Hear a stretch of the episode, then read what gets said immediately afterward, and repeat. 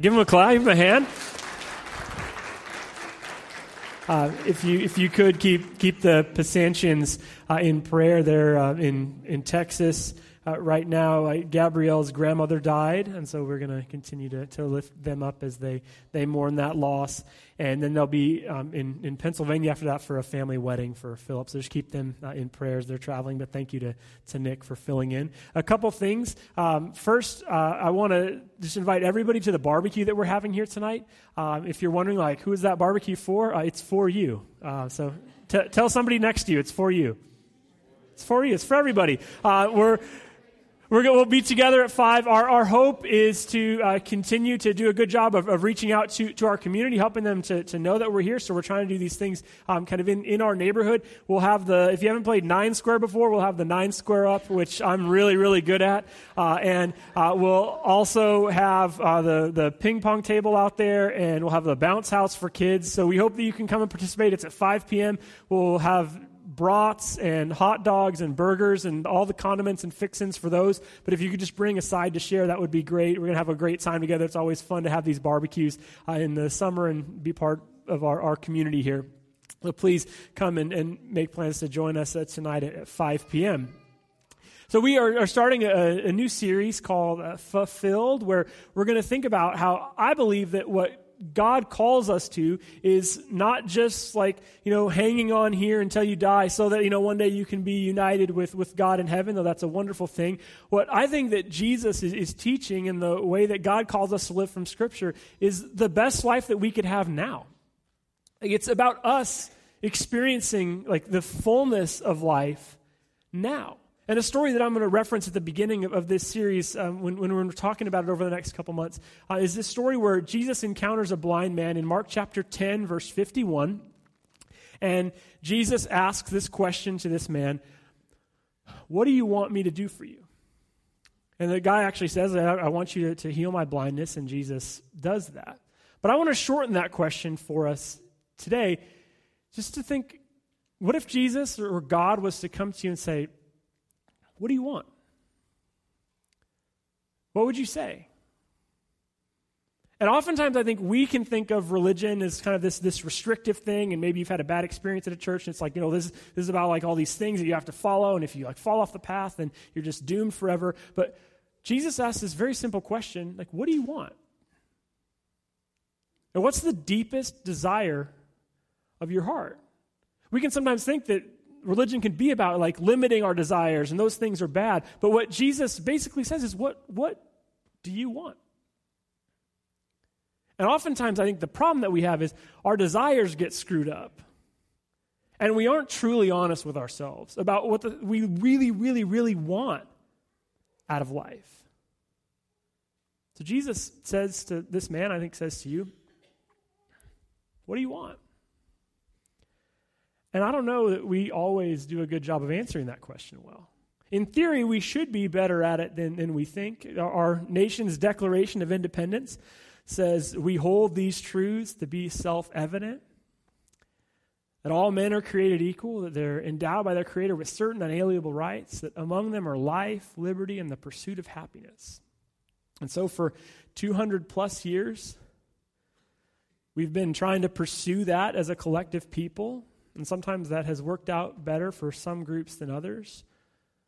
But generally, for like this 200 year period, we collectively have been trying, thinking like this is the important thing, that we all would have a certain sort of fulfillment, that we would be finding some, some happiness, some like deep sense of, of well being. We're all pursuing this together. So you'd think that we might be a little bit better at finding exactly what it is that we're fulfilled by. But I don't know that we necessarily do all that well at it. We don't do a great job of thinking about, you know, what is it that ultimately really does give me fulfillment? And how could I prioritize that? How could I work to make that the thing that I live for? I think we don't necessarily think about the deepest desires of our heart often to connect our lives to things that really truly give us meaning and purpose. If you don't believe that, then Think about those commercials that you see on late night TV, and there's the whole like as seen on TV industry. And here's an example of one. This one might give you an idea of a product that you didn't even know that you needed, but now after this commercial, you're going to be certain that you want it, I'm sure in the middle of the night. That bathroom light is blinding bright. Don't stumble around in the dark and miss the mark. Now there's Bowl Light, the new LED motion activated light that transforms your toilet into a soft and gentle night light. Watch. Just hook Bowl Light onto any toilet. Then select the color you love and let the magic begin. In the dark, motion activated Bowl Light lights up the night. When you walk away, it turns off automatically. Bathroom light used to wake me up at night. Now with Bowl Light, the soft ambient light lets me see, but it doesn't wake me up. Bowl Light even changes colors blue, yellow, red, white, green, aqua, purple. It's a rainbow of color to match your mood and decor. Do your visits to the John go on and on and on? That bright light can keep you up all night, but Bowl Light lights up the way without waking you up. My husband gets up three to four times a night and wakes me up every time. Now I get to stay asleep. Bowl Light is perfect for kids' bathrooms too. Light up the way, and kids can aim to please, so your toilets stay clean. Even toilet training is easy peasy with Bowl Light. My son was always afraid of going to the bathroom in the dark. Now, with Bowl Light, he sees exactly where he has to go, and he can pick his favorite color. If you're tired of stumbling in the night and exhausted from the bathroom's blinding light, order Bowl Light, the amazing new nightlight today. All right, so um, there you have it. You can look up Bowl Light if you want to order it. Go ahead. Um, but uh, there's, I love those those as seen on TV commercials because it always exposes you to a problem you didn't even necessarily knew you had. And uh, my favorite is the actors who are just like, oh, like in, every in every one of them, you have the people like falling down the stairs or whatever it is, and it's just always something. And it's like, wow, I didn't even realize that I had that problem. And now all of a sudden, it's like that could be pretty convenient, right? I think that that could make sense for for me. It might be a good idea for me to grab the bowl light. And so we just kind of go as a capitalistic society, we go from kind of thing to thing and we think, okay, well, that's going to satisfy me. And so I'm going to throw, throw my money there. And then we get it, and unwrap it, and it's not all that great.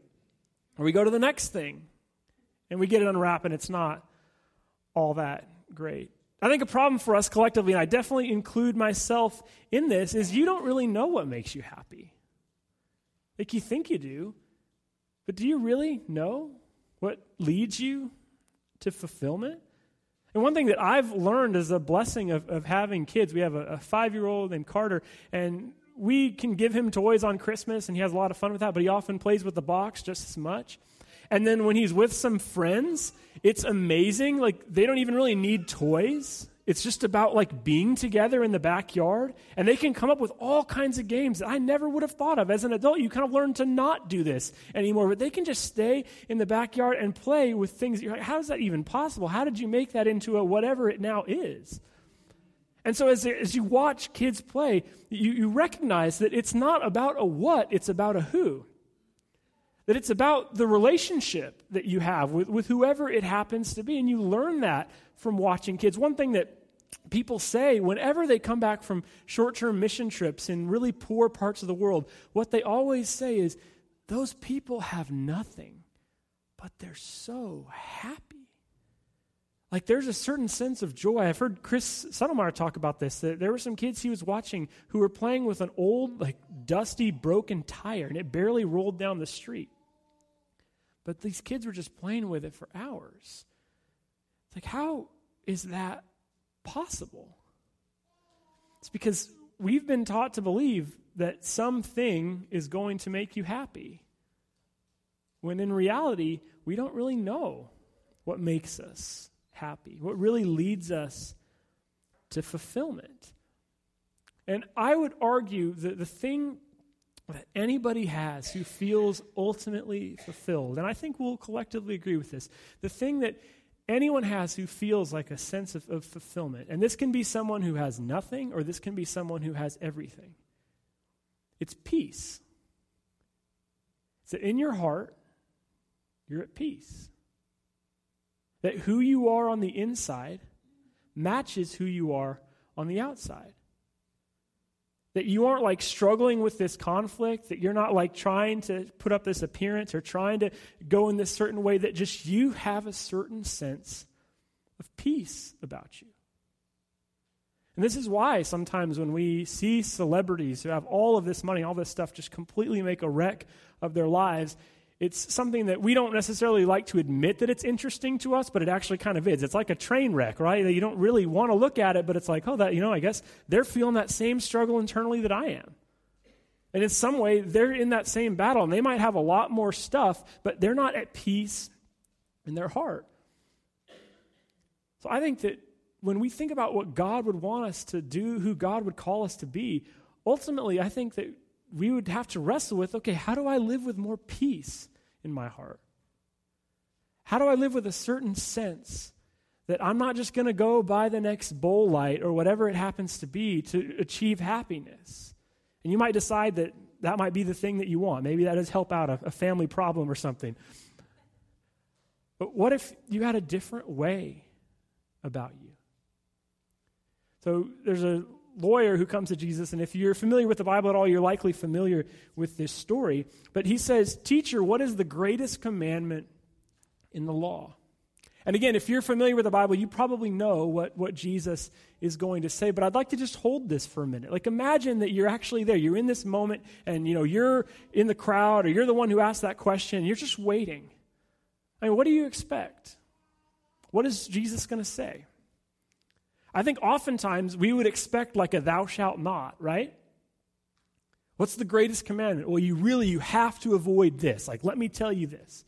Like you have to avoid like that kind of person or you have to avoid that situation or you have to avoid like here is the, the, the thing that you have to build your life around. Don't do blank, right? Whatever you do, avoid that. We can think that life is about that, that like religion is about thou shalt not. But what Jesus says is pretty beautiful and, and brilliant. He says, and again, likely you can quote this with me love the Lord your God with all your heart, with all your soul, with all your mind. And the second one is like it. The first, this is the first and greatest commandment. The second one is like it. Love your neighbor as yourself. All the law and the prophets hang on these two commands the Bible is important and it's inspiring and it helps us to live, but this entire thing can be summed up in these two. What's great is Jesus can't pick just one. It's like I can't just say one. I need to like have both. That it's about the peace that you would have with God, that you have a certain peace in your life with God, that you would love God with all of your heart, all of who you are, and then that would like spill out to other people. And think about just how profound that is. That it's not like Jesus says, okay, here's the one thing that you have to avoid. Here's the one issue. Here's the thing that you have to, like, just don't ever do this. We would expect that it would be like that. And oftentimes, I think that religion, Christianity in general, can be part of instigating that. When I first started in ministry, so I've been here for um, 10 and a half years now, so I'm not like a young preacher anymore. I'm an old preacher. I gave up the battle with my hair this week. I was just like, just time time to just hang it up and say, at least I beat my brother who's two years younger than me. So uh, that's all, that I needed. But like when I first started here 10 and a half years ago, there was somebody who, uh, and bless his soul, he was a kind man. He's, he's, he's dead now. But um, whenever we would have a, a, service and somebody would clap during a song, he would come at the end of the service and hand me a, a pamphlet that said that we're not allowed to clap in church. And I, it's very odd that he had these all, always with him because it was like, he's like, I can't go anywhere without these. You know, I don't know how, how that, that happened, but like every time somebody clapped in church, it was like, here you go, Brian. And it's like, after a while, it's like, he knew what I thought about this issue. I was like, I, am not going to tell him, I'm not going to preach like an anti clapping sermon. Uh, what are people, how are people supposed to respond to that? I don't know. But uh, yeah, it's just like, I, I'm not, I'm not going to do that. After a while, I, I'm not really going to, I don't agree with your perspective. And it's just so easy for religious people to worship forms of how we worship God instead of actually God.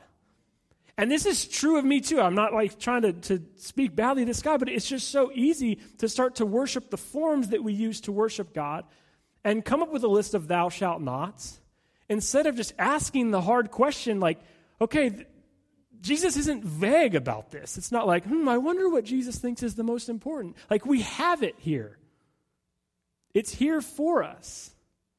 And ultimately, again, I would say this isn't about like, okay, then if you love like the right amount of people, then you're going to one day be in heaven. What I think this is about is this is about a better, more fulfilling life right here and right now. That if you would find a way to be at peace with God and love God with all your heart, with all your soul, with all your strength, if you would find a way to then let that go out and not just be something that's just internal, but that you would like let that love be the way that you love other people, you're going to have a better life now. Think about somebody perhaps that you're just not at peace with. What would it take for you to have, maybe you need to have a hard conversation with them, but they just like keep coming into your mind? What would it take for you to like, you know, sit them down and say, you know, I'm, we're not at peace right now. How can we work on this? How can we move forward? Because this anxiety and tension that's in your heart because of that relationship it's not just bad for, like, you know, keeping score in eternity or whatever. It's bad now. It has an impact now. And in some ways, I think I was, I was raised with this understanding that either you would be like a good religious person or you could be happy. But I think Jesus offers us a fulfilling life now. It was when I was in junior high in this church that we had a, a youth minister who was like a cool person and a Christian at the same time. And I didn't know that existed. And we would like play video games and hang out. And he was somebody who, like, for the first time, I was like, I didn't know that that person existed. There's something to be said about understanding that the way that Jesus teaches has very practical life lessons for us in the here and the now. Do you want to be fulfilled? Do you want to be happy? Jesus would say it starts with having a certain peace in your heart with God and a peace with other people. And as we begin this series, I would like to ask you that question Are you at peace with God? And are you at peace with other people? This is when you get into a conversation around a word that I don't think is, is all uh, that valued in our world the word sin. And sin is one that I think we struggle with at times. Like, what is sin? What does that mean? What is a sin? But oftentimes we can just call it like a little bit something that we don't really want to think about. We distance ourselves. Theologian Francis Spufford says this this way Case in point, the word sin, that well known contemporary brand name for ice cream and high end chocolate truffles, and lingerie in which the color red predominates. There's a fish restaurant in Lima, Peru called Las Pescadoras Capitales, which is Spanish language pun on the similarity between the words for sinning and fishing. An English equivalent would be calling it the seven deadly fins. Taxes on cigarettes and booze are called sin taxes. So when we like collectively think of, of the word sin in our world today, I think it's like, you know, having ice cream after 8 p.m. or doing like something that's just like a little bit too indulgent. And so there's like all of these ideas. There's these different ways that this word is used and almost kind of in a mocking sense. You know, like the seven deadly fins doesn't sound like it's really like honoring that word very much. And so I think we, we struggle a little bit with this word, and we, we struggle with, you know, what, what is a sin? Like, what, what is truth? What does this exactly look like? And so we don't really like the word sin. We prefer the word mistake. Like, oh, I just made a mistake. But what happens when you fly somewhere to make a mistake? Or what about when you continue to put yourself in the same situation over and over and over and over again? To make that mistake. Oftentimes, I think, kind of in, in the Christian religion, how we think of it is that you can just kind of continue in these patterns, and yes, there is forgiveness and grace and, and love for you, but we are kind of like, sorry, God, I did it again. And God's like, oh, good luck out there, Bobby. Go get him next time. And then we just continue to put ourselves in that same situation over and over and over and over again. And again, I'm not saying that there's not grace for you sometimes in those patterns. I think that we all struggle with sin patterns in our lives. But our hope, I think, as, as a church and what God's hope for you is that you wouldn't be struggling with the same sin five years from now that you are right now. That there is going to be growth in your heart, that there's going to be maturity that you're not just going to keep putting yourself in the same situation, ultimately, because that leads you to a better life now, not just off in the future, but that if you would stop in the patterns that are sinful in your life and destructive, it would lead you to a better life now, a more fulfilling life in the here and now. Sin, I think, the way that I would very simply define it is when we break relationship with God and break relationship with others. I think you can't sin without first either breaking relationship with God or breaking relationship with others. And we see this from the very beginning of Scripture, the end of Genesis chapter 2, one of my favorite passages. Adam and Eve are, are naked in the garden together and they feel no shame. It's not that one yet. But it, Genesis chapter 2, they're in the garden, they're naked, and they feel no shame. And you read that, and doesn't your heart just long for that? That you would have a, a, certain way about you in the world that you just don't have to exist from shame and doubt and all that stuff. Like they just have this, this perfect relationship with God and a perfect relationship with each other. And then sin enters the world. And Adam and Eve decide that it's a good idea to hide from God. That's a game that you're probably not going to win. And finally, Adam reveals himself. He says to God, You know, I, I heard you in the garden. I was afraid because I was naked, so I hid. He still got the fruit running down his face. Who told you that you were naked? God asks. Have you eaten from the tree that I commanded you not to eat from? The man said, The woman you put here with me, she gave me some fruit from the tree, and I ate it. Yeah, people say that chivalry is dead today. It was dead immediately. I mean, it was, it was like basically with the first woman, like chivalry immediately died uh, at that at that moment.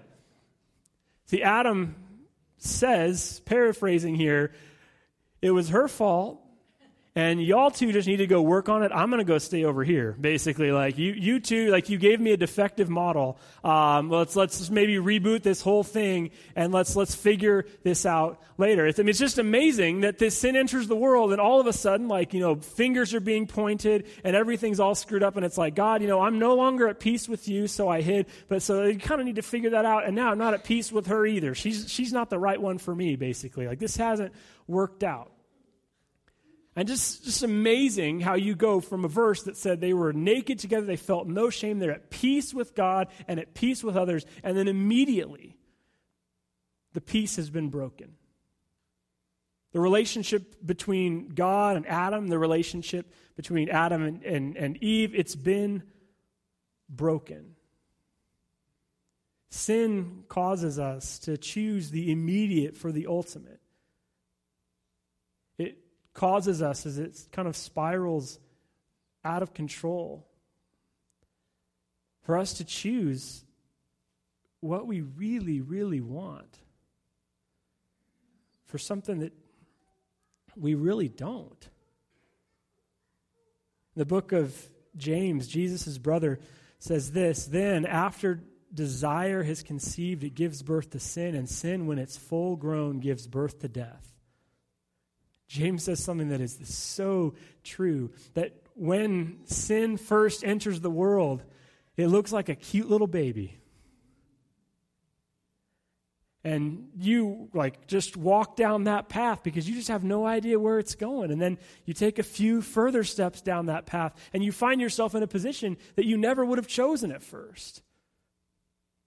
But when it's right there in front of you, it's so easy to take a step to the right and to the left.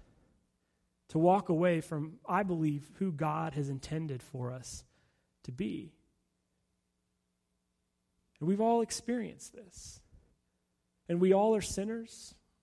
I'm an active sinner. And I hope that you realize that you are too. We're broken. We're not perfect. But don't believe the lie that God wants you to just stay there and then come to church a couple times a month or so and say, Sorry, God. And God's like, All right, get back on the field. The hope is that you would grow and mature, that you would experience something that really does lead you to a more fulfilling life now. So, what's the most important rule of the law? That you would love God, that you would also love people. If you're able to do that, you can truly change the world. One of the great lies I think that we believe at times is that as long as you do something and it doesn't hurt anybody in the immediate, then you can just keep doing it. As long as you don't like actually like see direct implications from that immediately, then you can just keep going. This has implications in all parts of our lives, but I think about something like pornography, which is an issue and continues to be. And the thought is like you can just do whatever you want in the safety of your own computer, it doesn't matter. And you kind of have this lie of like, well, you know, once I find the right person, then I'll just, you know, I'll just turn that part off. And the issue is like studies show that that slowly like rewires your brain. You can't just turn it off. And so there are things that we probably wouldn't do if we were honest with ourselves and we said, you know, this isn't very loving towards God. This isn't what God would want me to do, and I know that. There are things that we would probably evaluate and say, ah, this is going to ultimately probably undermine my own fulfillment. Things that I know that I probably shouldn't do. Jesus when he's asked this important question what's the most important thing? He doesn't come up with a thou shalt not and say, here's like the one thing that you need to avoid. He instead invites all of us into a life where we would strive for peace with God and peace with others. I heard a story recently about uh, Eric and Debbie Joe's daughter, Molly. Uh, if you don't know her, she's a very, very sweet girl. And she works at a, a senior living facility um, in this area. And there was a lady in her facility who was uh, turning, Molly thinks, around 90 years old. And she said to the staff that she had never had a birthday party before. And so Molly and some of the people from her team said, let's throw a birthday party. And so they went to the 99 cent store and bought about 10 gifts for her to open including she always wanted to have her nails done, and so they bought her some clip on nails so she could have that for, for this birthday celebration. They took her over to the Wendy's, which was right across the street, and bought her a kid's meal because that was all that she could eat. But she sat there and opened all of these presents with her clip on nails on and ate this Wendy's meal and I can't show you a picture. I actually haven't seen one because of HIPAA violations. And if there's someone listening to this sermon one day on HIPAA, we are not showing a picture. but you can probably imagine what she looked like. And it's just because Molly and some of the people on staff at the senior facility paid a little bit more attention to the needs of the people that were right in front of them. And when we hear a story like that, our hearts just beam because that's who we're meant to be. That's like what it is to live a fulfilling life. To pay attention to the people in our neighborhoods, the people in our families, the people in our workplace. And it's not that it's that expensive, it just takes someone paying attention. And again, this is about living a more fulfilling life in the here and now. And there are so many ways that we choose isolation instead of this. There's so many ways that we choose, I think, to sin at times, to be more selfish instead of to look out to the needs of others. But what if you just ask the question this week how could I love someone in my sphere of influence in a unique way? And don't make it too hard or make it too challenging. But how could I, because of the peace that I have with God, reach out to someone else? If you would like to connect your life more to God, if you would like to experience the, the peace that I believe that we have with God that Scripture describes as passing understanding.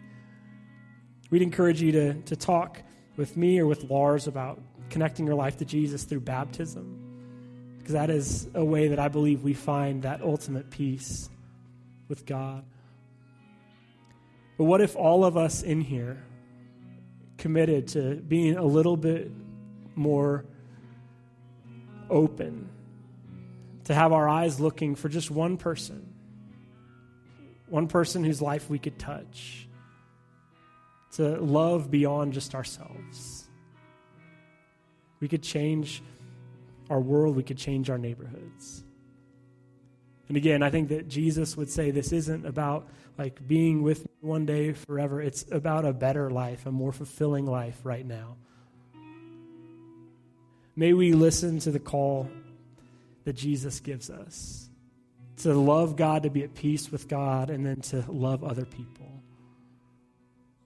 May we understand the way that we are sometimes part of brokenness. May we understand what truly would make us happy. What would it look like for you to love people as Jesus calls you to? Or to even this week love one? Let's stand and worship together.